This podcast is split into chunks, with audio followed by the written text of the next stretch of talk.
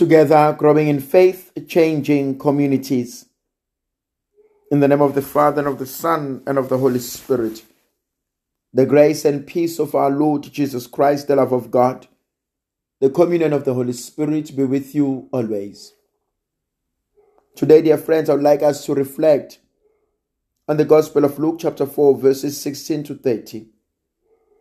At the time, Jesus came to Nazareth, where he had been brought up, and he went to the synagogue, as was his custom, on the Sabbath day.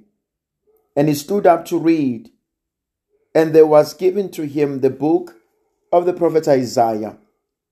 He opened the book and found the place where it was written, "The Spirit of the Lord is upon me, because he has anointed me to preach good news to the poor. He has sent me to proclaim release to the captives and recovering of sight to the blind, to set at liberty those who are oppressed, and to proclaim the acceptable year of the Lord." And he closed the book and he gave it back to the attendant. And he sat down, and the eyes of all in the synagogue were fixed on him. And he began to say to them, "Today the scripture has been fulfilled in your hearing." And all spoke well of him and wondered at the gracious words which proceeded out of his mouth. And they said, "Is not this Joseph's son?" And he said to them, "Doubtlessly you will quote to me this proverb, 'Physician, heal yourself. What we have heard you did at Capernaum, do here also in your own country.' And he said, 'Truly I say to you, no prophet is acceptable in his own country. But in truth, I tell you, there were many widows in Israel in the days of Elijah, when the heaven was shut up 3 years and 6 months, when there came a great famine over all the land. And Elijah was sent to none of them, but only to Zarephath in the land of Sidon, to a woman who was a widow. And there were many lepers in Israel in the time of the prophet Elisha, and none of them was cleansed, but only Naaman, a Syrian.' When they heard this, all the synagogues were filled with wrath, and they rose up and put him out of the city and led him to the brow of the hill on which their city was built, that they might throw him down headlong. But passing through the midst of them, he went away." It's a beautiful reading. I love it.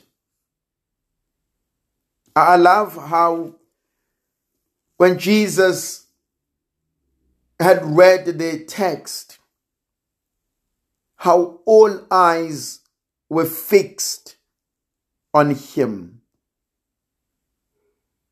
They all looked intensely at him. They were amazed. They were moved. They listened to these gracious words.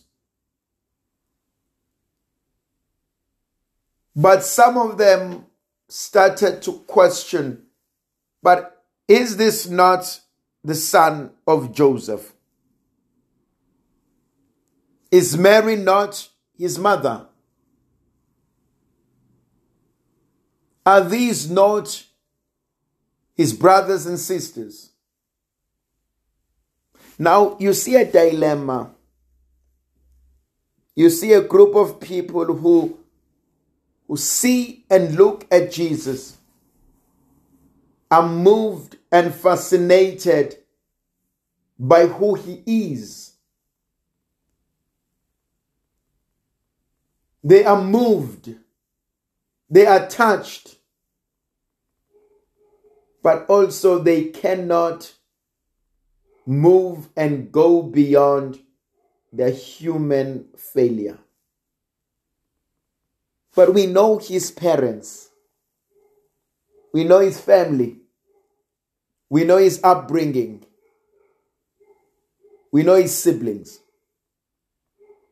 And a great number of us are caught into that. We remain on the superficial.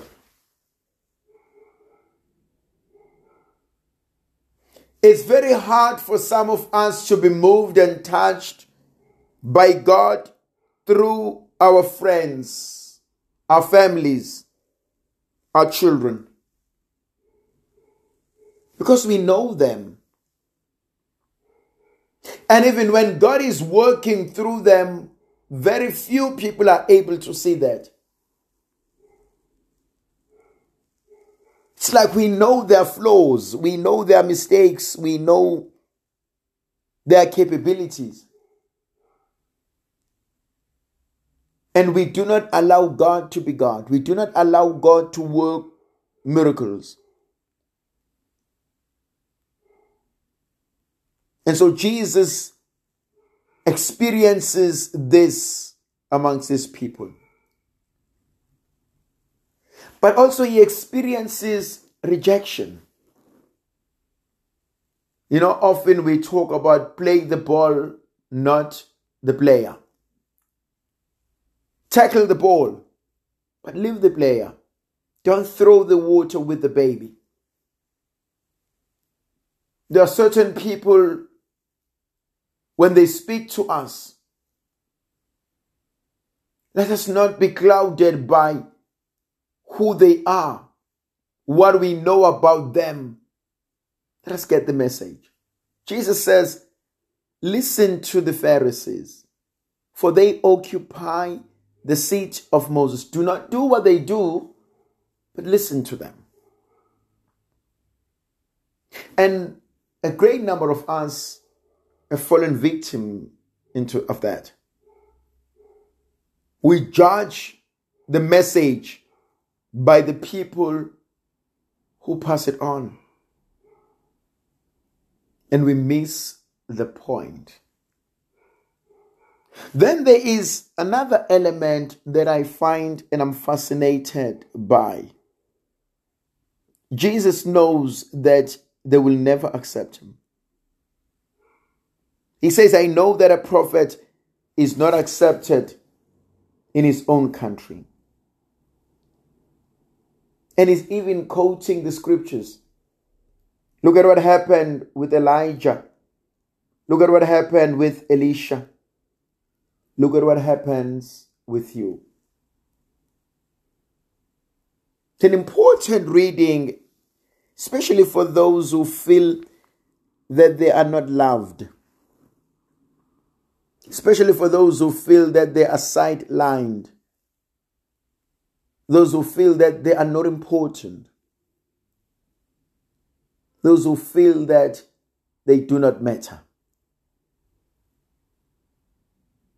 The crux of the matter here for me is, you're not the first one to be rejected. You're not the last one to be rejected. You're not the only one to be rejected. And most likely, it's not about you. It's about them. They cannot accept you. You are too big for their minds. You do not fit their criteria. And there's nothing wrong with you. A 20-liter liquid should not complain that a 5-liter container cannot contain the whole of it. Let things be and continue to be truthful and honest with yourself. May the Virgin Mother of God continue to be with us, to protect, to bless, and to guide us. The Father, the Son, and the Holy Spirit. Amen.